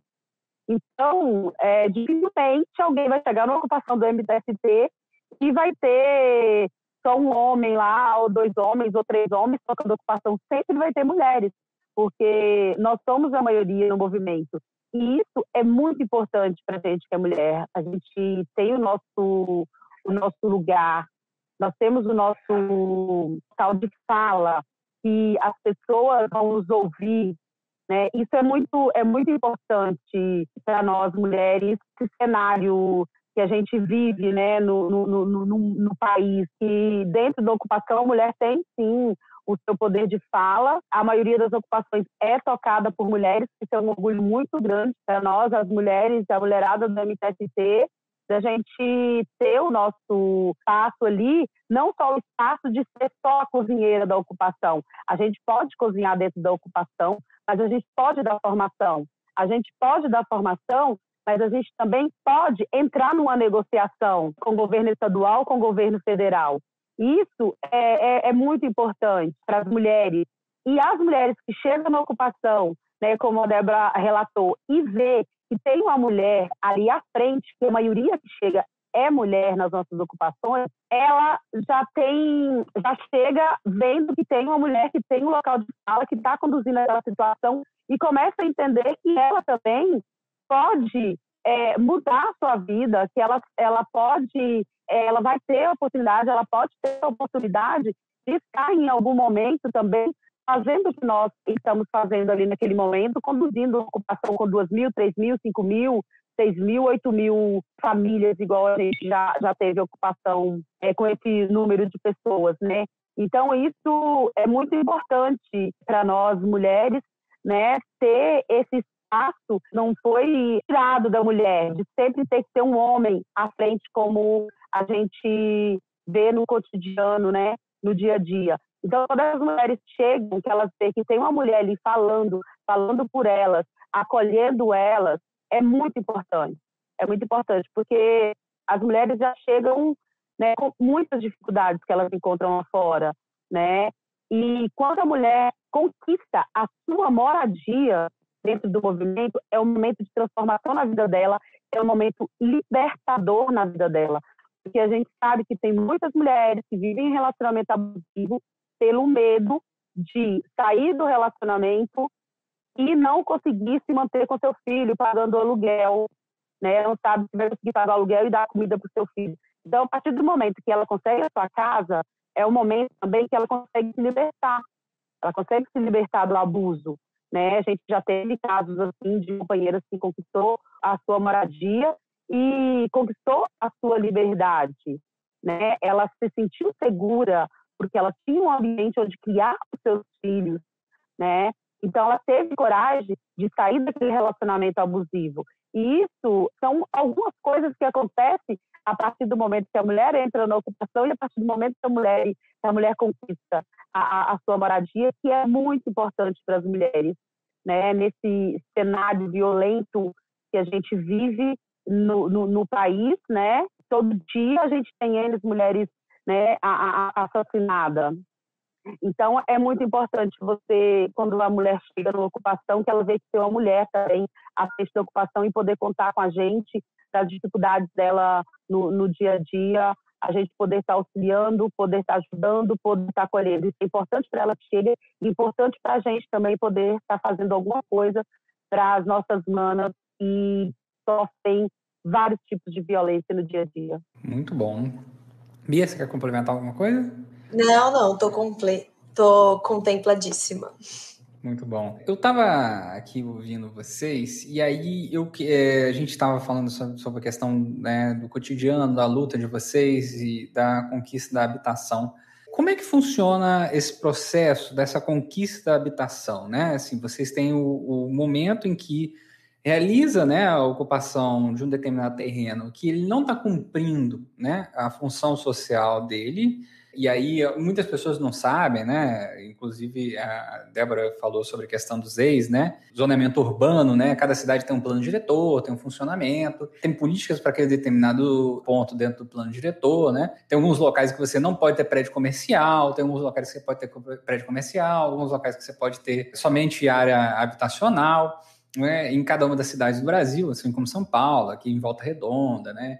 É, a cidade do Rio de Janeiro, tem esses planos, né, e tenta zonear, né, o espaço, tenta ordenar, né, entre milhões de aspas, o espaço físico da cidade. E aí, quando ocupa, né, esse terreno que não está cumprindo sua função social, né, que está com uma dívida pública é, gigantesca, né, com a União, né, com o Estado ou com o próprio município, seja do IPTU, né, seja uma dívida trabalhista, seja um terreno é, que, notadamente, era utilizado para, por exemplo, trabalho escravo, né, e assim por diante. Em São Paulo, né, tiveram alguns, algumas áreas, né, que tinham que foram pegas com trabalho, assim, de vira e mexe, né, tem, na verdade, com, na cidade de São Paulo, né, áreas que são pegas com trabalho escravo, pessoas em, em situação de trabalho escravo, análogos à escravidão, né, que é o termo técnico. E logo depois disso, como é que é o processo de desapropriar esse terreno, né? Como é que vocês pressionam o poder público, né? Vocês pressionam o poder público também através, óbvio, né?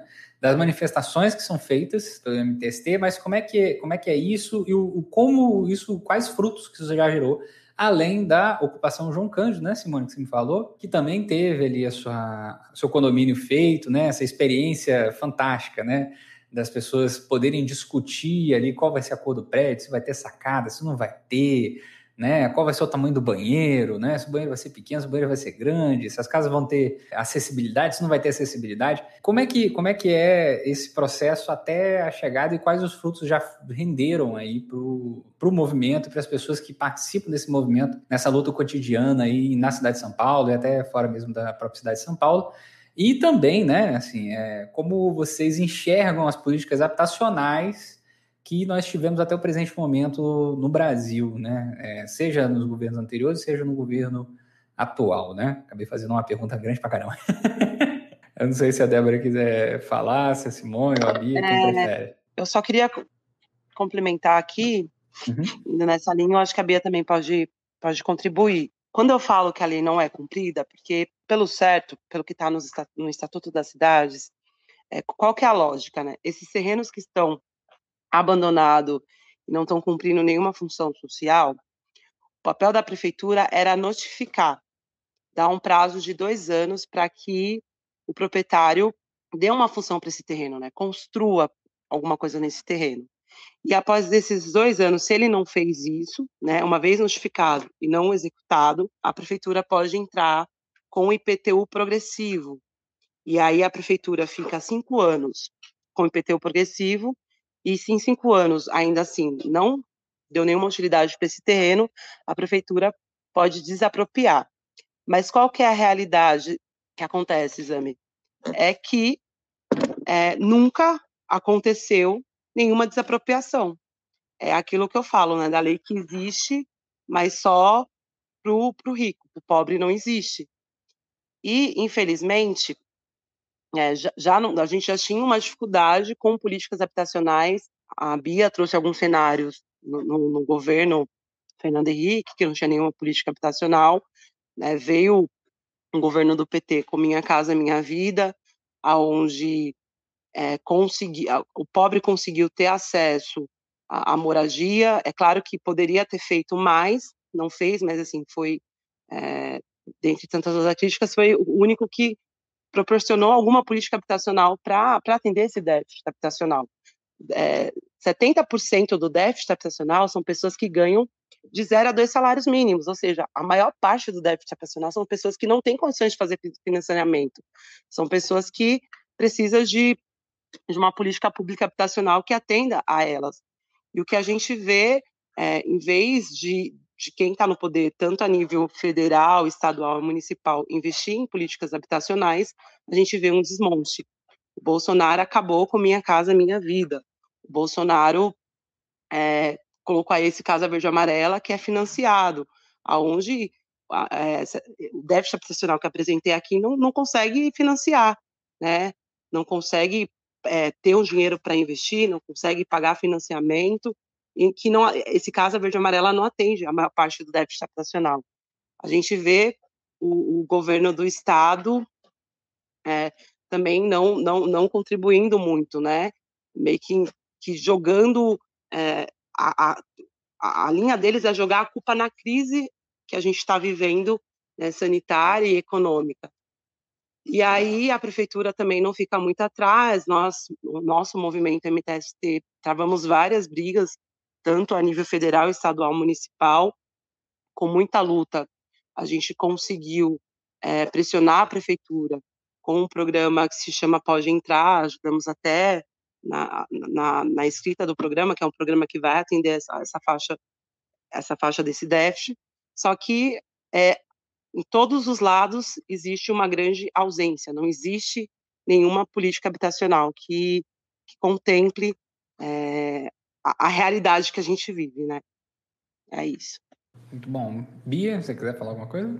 que a Débora falou, na verdade, dá conta de praticamente tudo, né? E, na verdade, só acrescentar o que a gente tem ainda, ainda dentro de São Paulo, dentro do estado, é, que já foi entregue, né? Ou que já está bem avançado em termos de construção, né? A gente ainda tem o condomínio Dandara, que a gente entregou agora na pandemia, então foi bem importante para as famílias, né?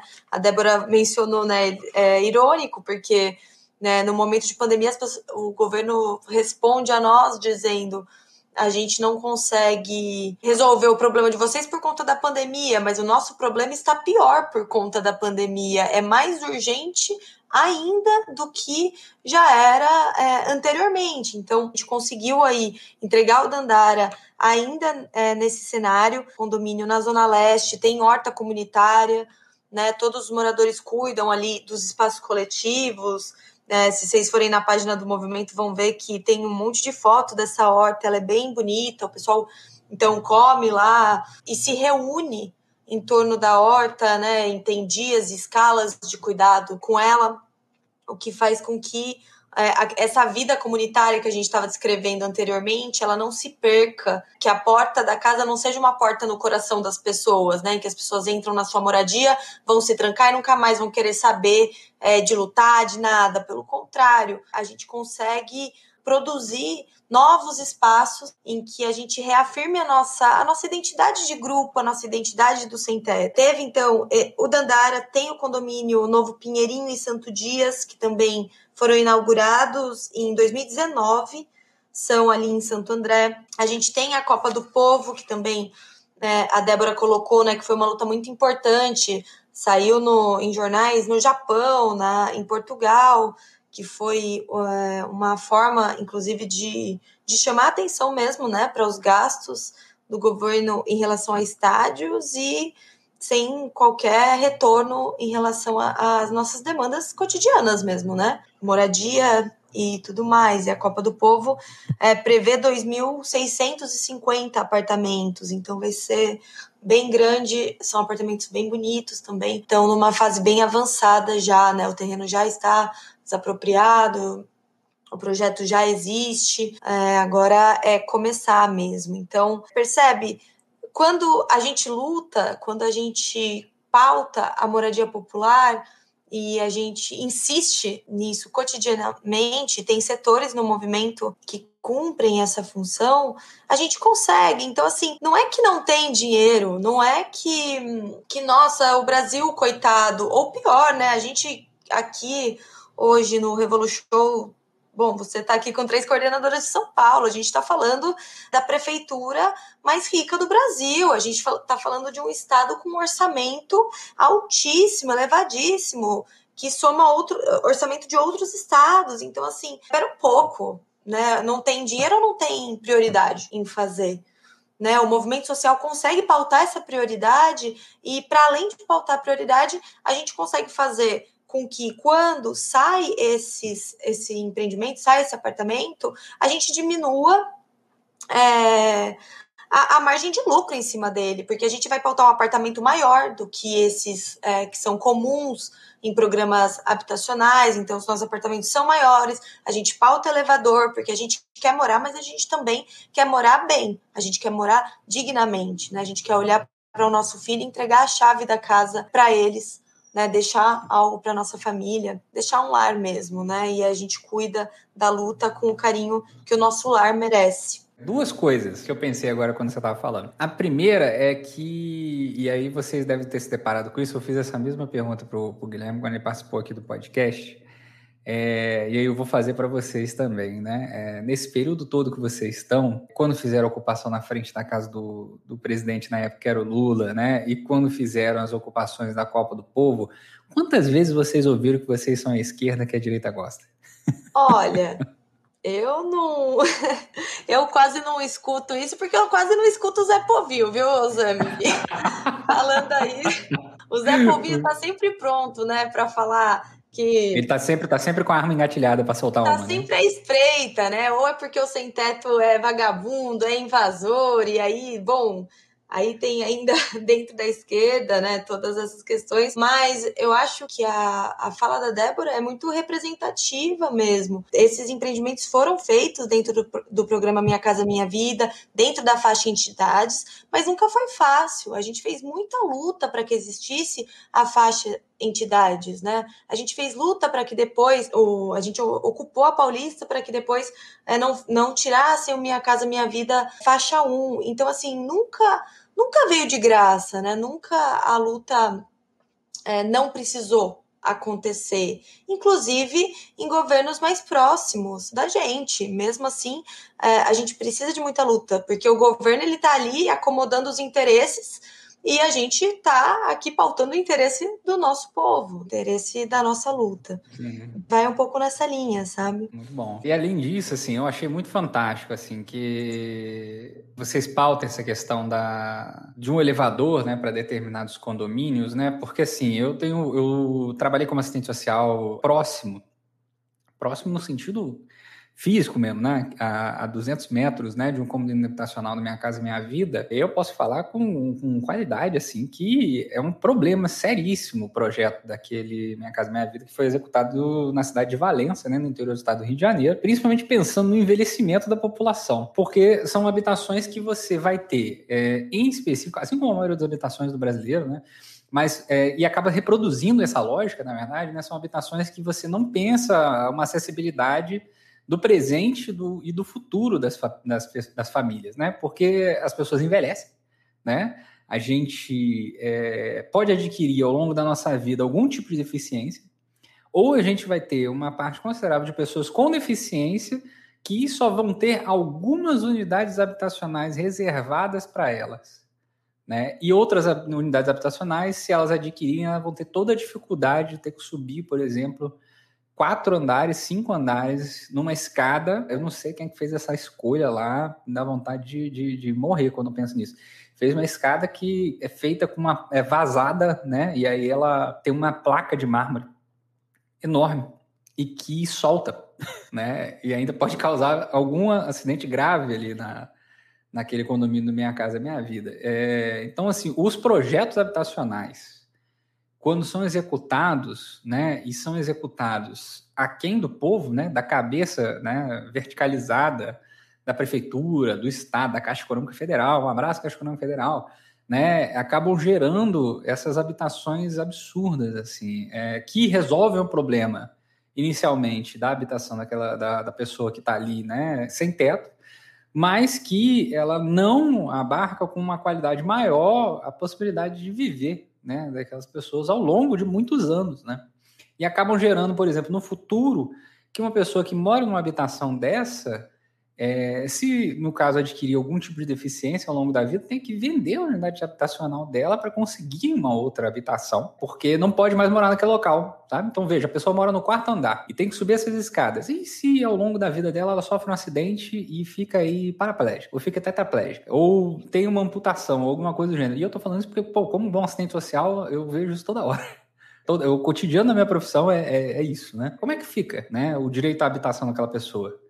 Né, limitado à impossibilidade de ir para o próprio apartamento sozinha. Então eu acho que isso é muito importante, né? Eu acho que essa experiência que vocês têm é muito importante. E aí eu acho que seria interessante, o Bia, até mesmo explicar para a galera que não conhece muito, ou e Débora também, né, Simone, o que, que é essa faixa de entidades que você está fa falando, porque assim, muitas cidades não tiveram essa, essa faixa da, das entidades ali participando do processo do Minha Casa Minha Vida, né? Eu só queria só acrescentar assim, que a Bia colocou, e dialogando um pouquinho o que você disse, é que, é, que nem a Bia falou, Minha Casa Minha Vida Entidades foi uma luta que a gente travou, né?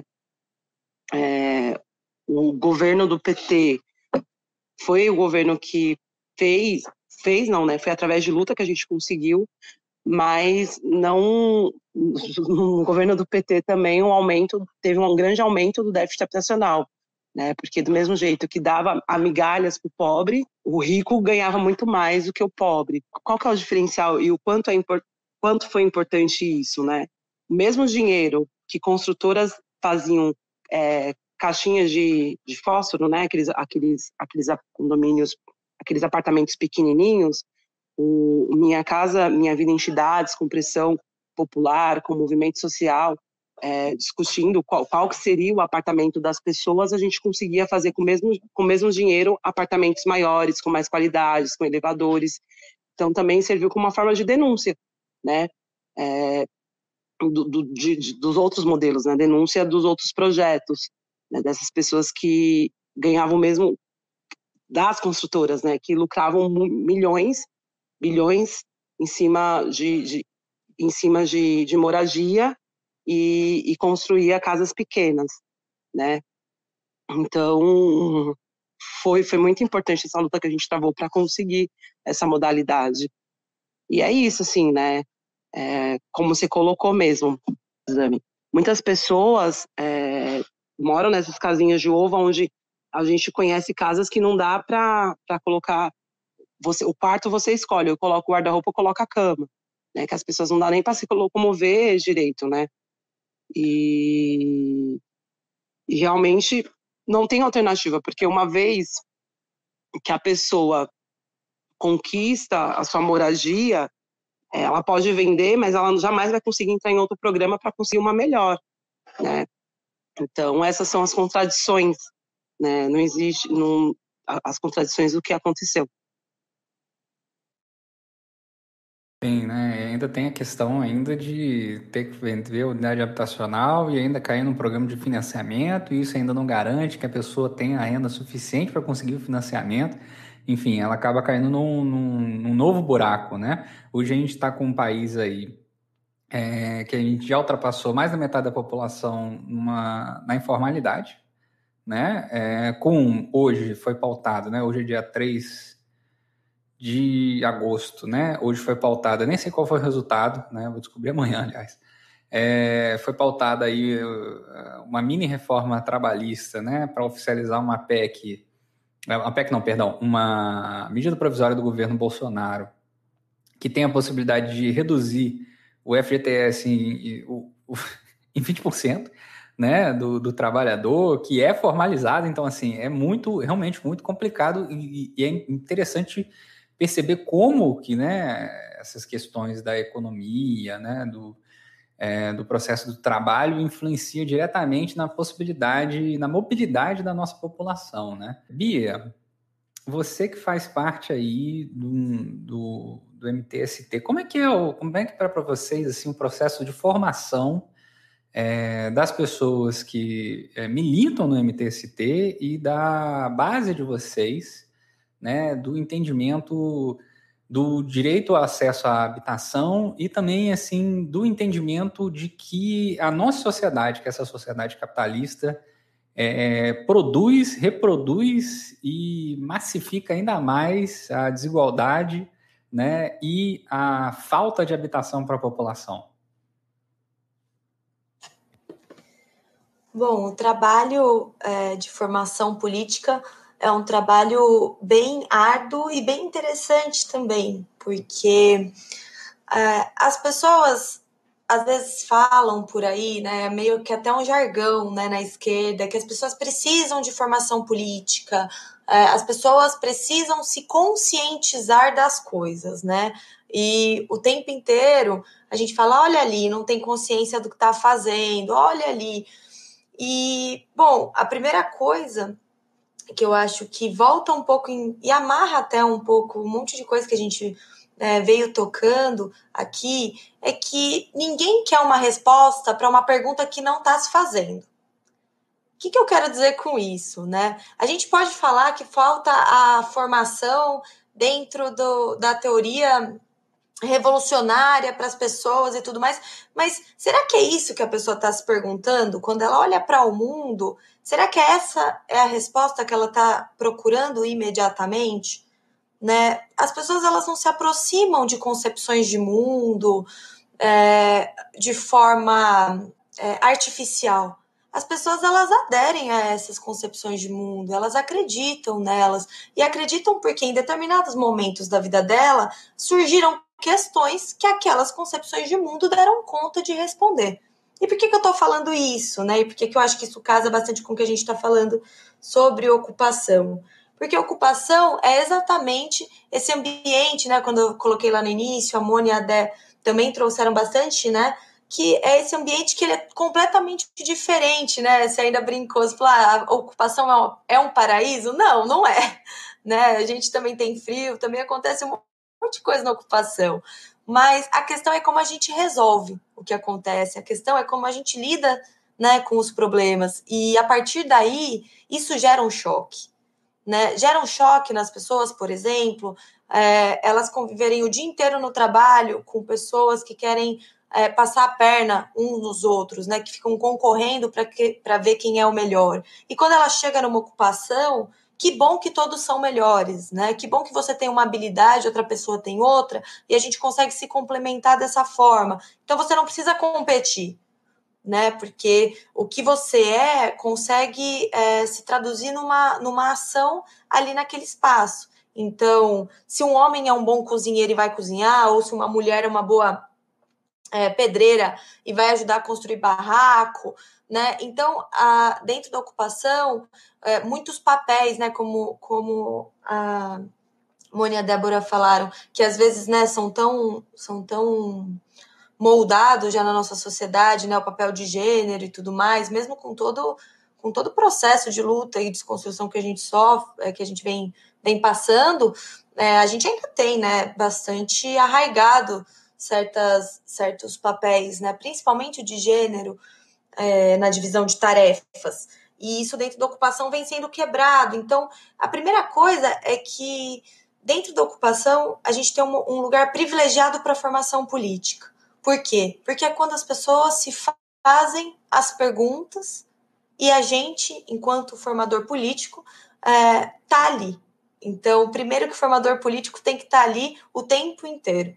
Né, estar onde o povo está sempre. Então, tamo, é, passar o dia na ocupação, construir as coisas juntos, porque não adianta também é, um dia o formador chegar com a iluminação, né? é, marxista mais refinada e contar para todo mundo e desvendar aí a concretude na sua no maior né, na maior fineza categórica é, se a pessoa não tem qualquer ligação contigo né? Se a pessoa não, não te olha e te vê construindo aquele dia a dia.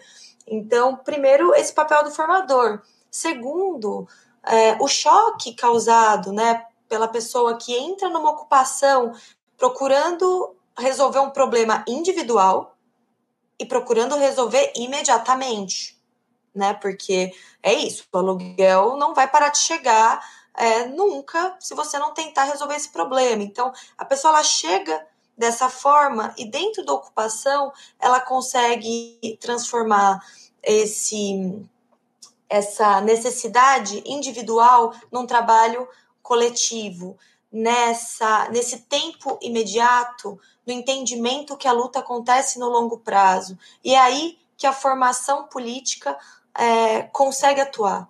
Né? É aí que se dá a formação política, nesse salto, né? nessa transformação. Porque é agora que a pessoa está fazendo é, as perguntas certas.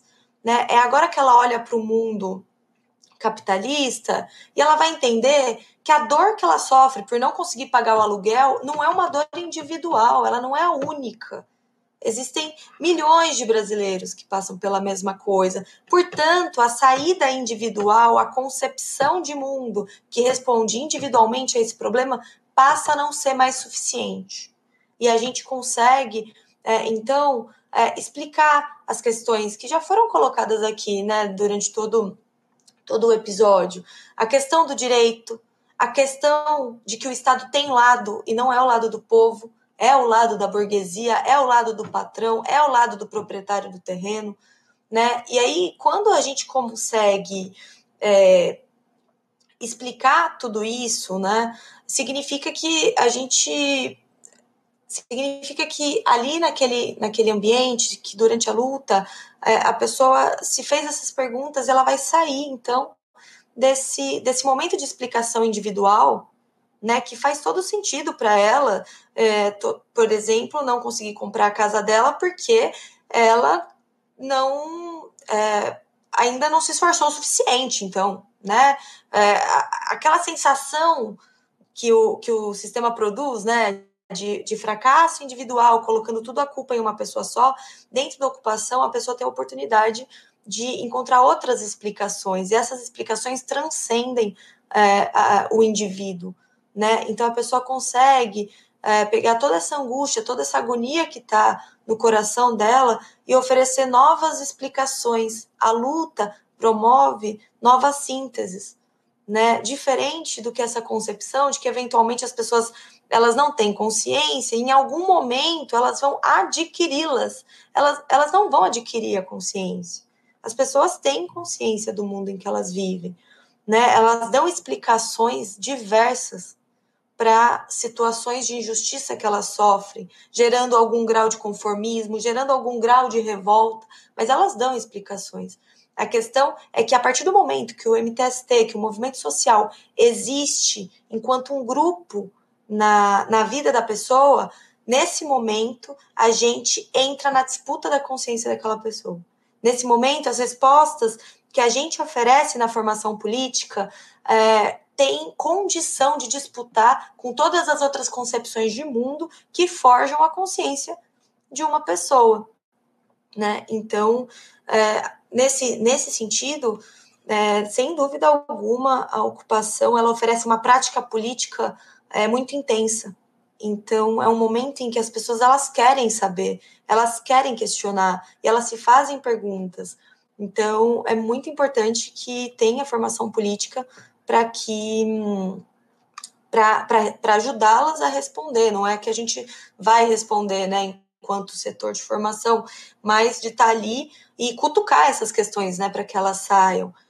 De outro lado, é, existe ao mesmo tempo né, uma sensação de vergonha muitas vezes de quem vem para a luta, porque essa ideia de que quem ocupa a terra é vagabundo é muito forte no coração das pessoas. Isso não é só uma ideia de direita, né? Não é só uma ideia ali de um mamãe falei. Isso aí está no coração da, das pessoas no dia a dia mesmo, de olhar uma manifestação e falar, olá, aquele bando de vagabundo, de olhar uma ocupação e falar, olá, aquele bando de vagabundo.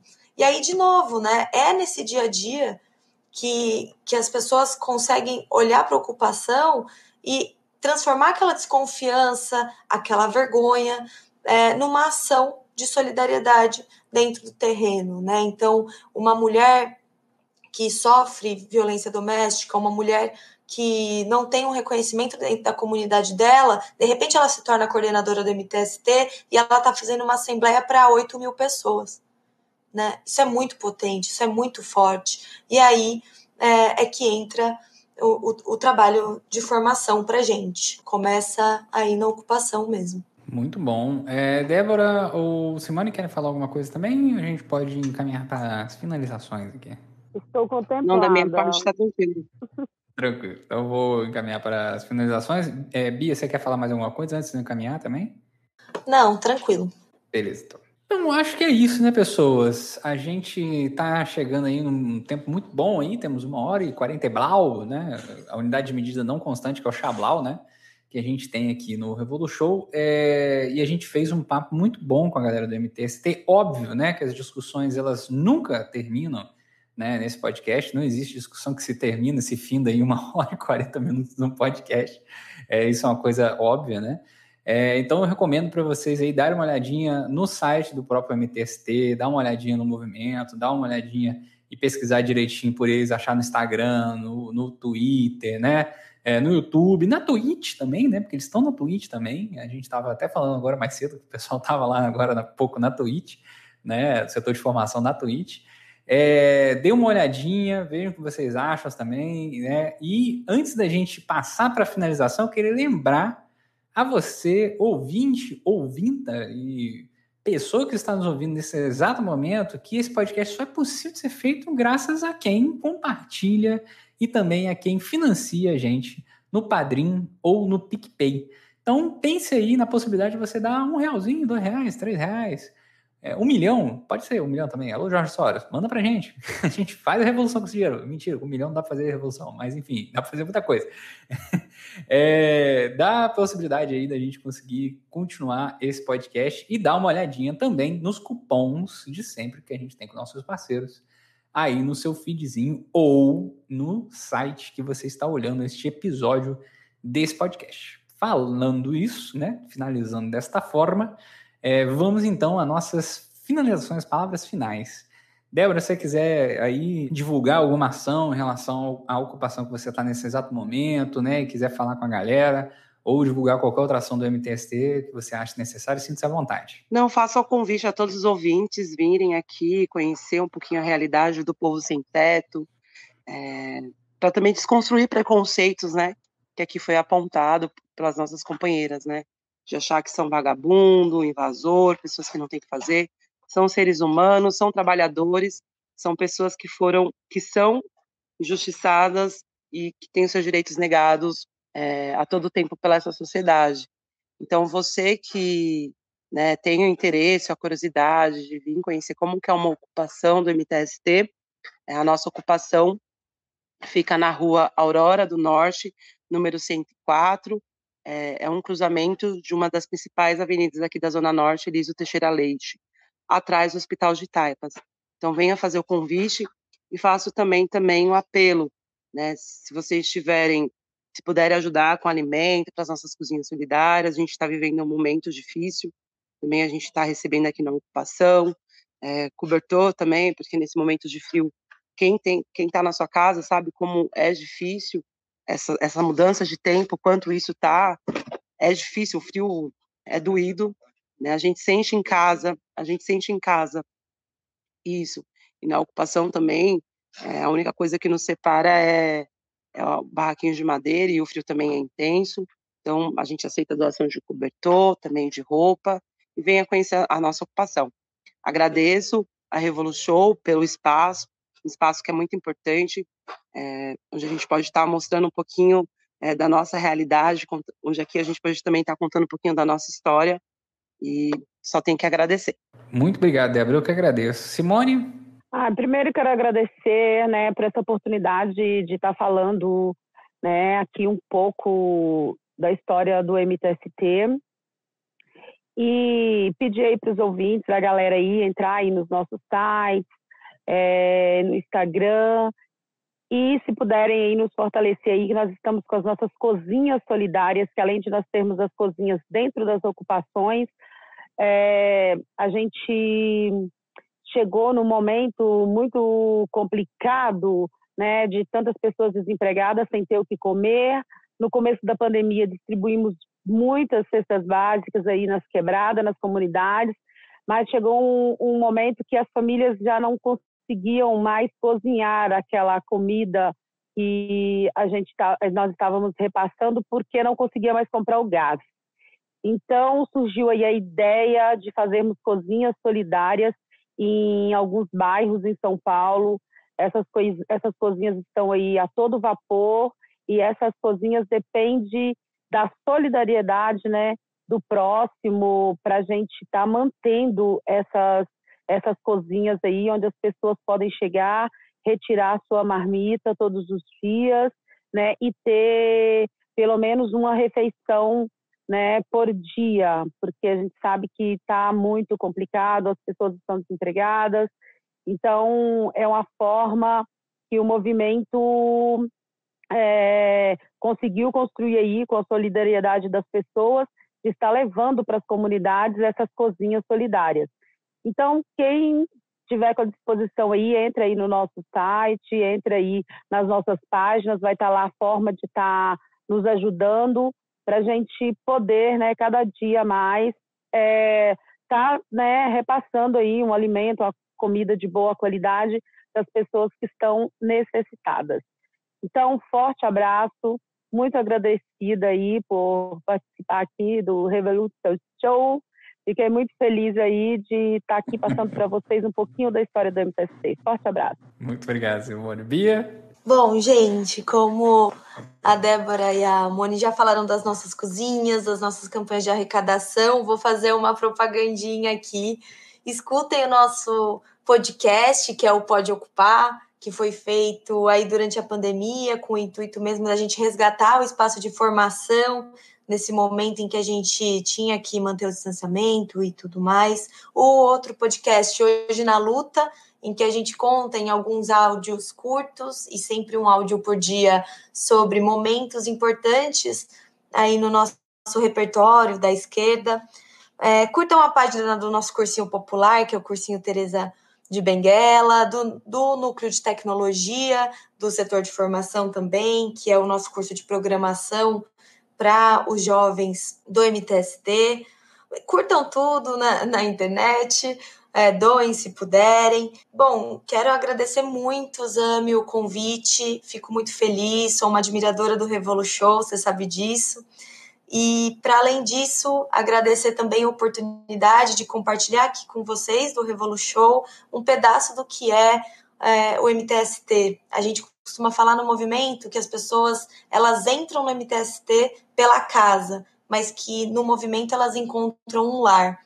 Então, agradecer muito a oportunidade de compartilhar um pedacinho do nosso lar com você e volte sempre e nós também voltaremos. Muito bom. Eu que agradeço, gente, vocês terem participado, ficado com a gente aqui até essa hora, né? É, gravando esse podcast aqui. É, fico muito feliz aí que vocês gostam do, do, do, nosso podcast também. E queria dizer que, assim, eu fico muito feliz de ter vocês aqui na nossa casa, porque é, eu, particularmente, tenho um respeito muito grande pelo MTST. E conheço vocês há muito tempo, né? Na minha história de vida pessoal, inclusive, eu conheci vocês em 2010, em Santos, né? É, quando teve um congresso, né? Que foi o Conclate, e aí eu conheci uma galera lá do MTST. Eu nunca vou esquecer que foi a primeira vez que eu ouvi né, os cânticos que vocês fazem quando vocês entraram no congresso. Foi definitivamente muito impressionante, aliás né? E eu nunca esqueci disso. Eu fico muito feliz de ter vocês hoje aqui conversando com a gente aqui no podcast é, e podendo falar à vontade aí sobre o movimento de vocês, né? Espero que vocês tenham gostado, né? É, e que, se possível, se quiserem, em algum momento, queiram voltar, a, a porta da casa sempre está aberta. Então, é isso. Minha galera que está ouvindo nesse momento, um abraço para você do fundo do coração e não se esqueça, derrubar esse governo é gostoso demais. Tchau, tchau.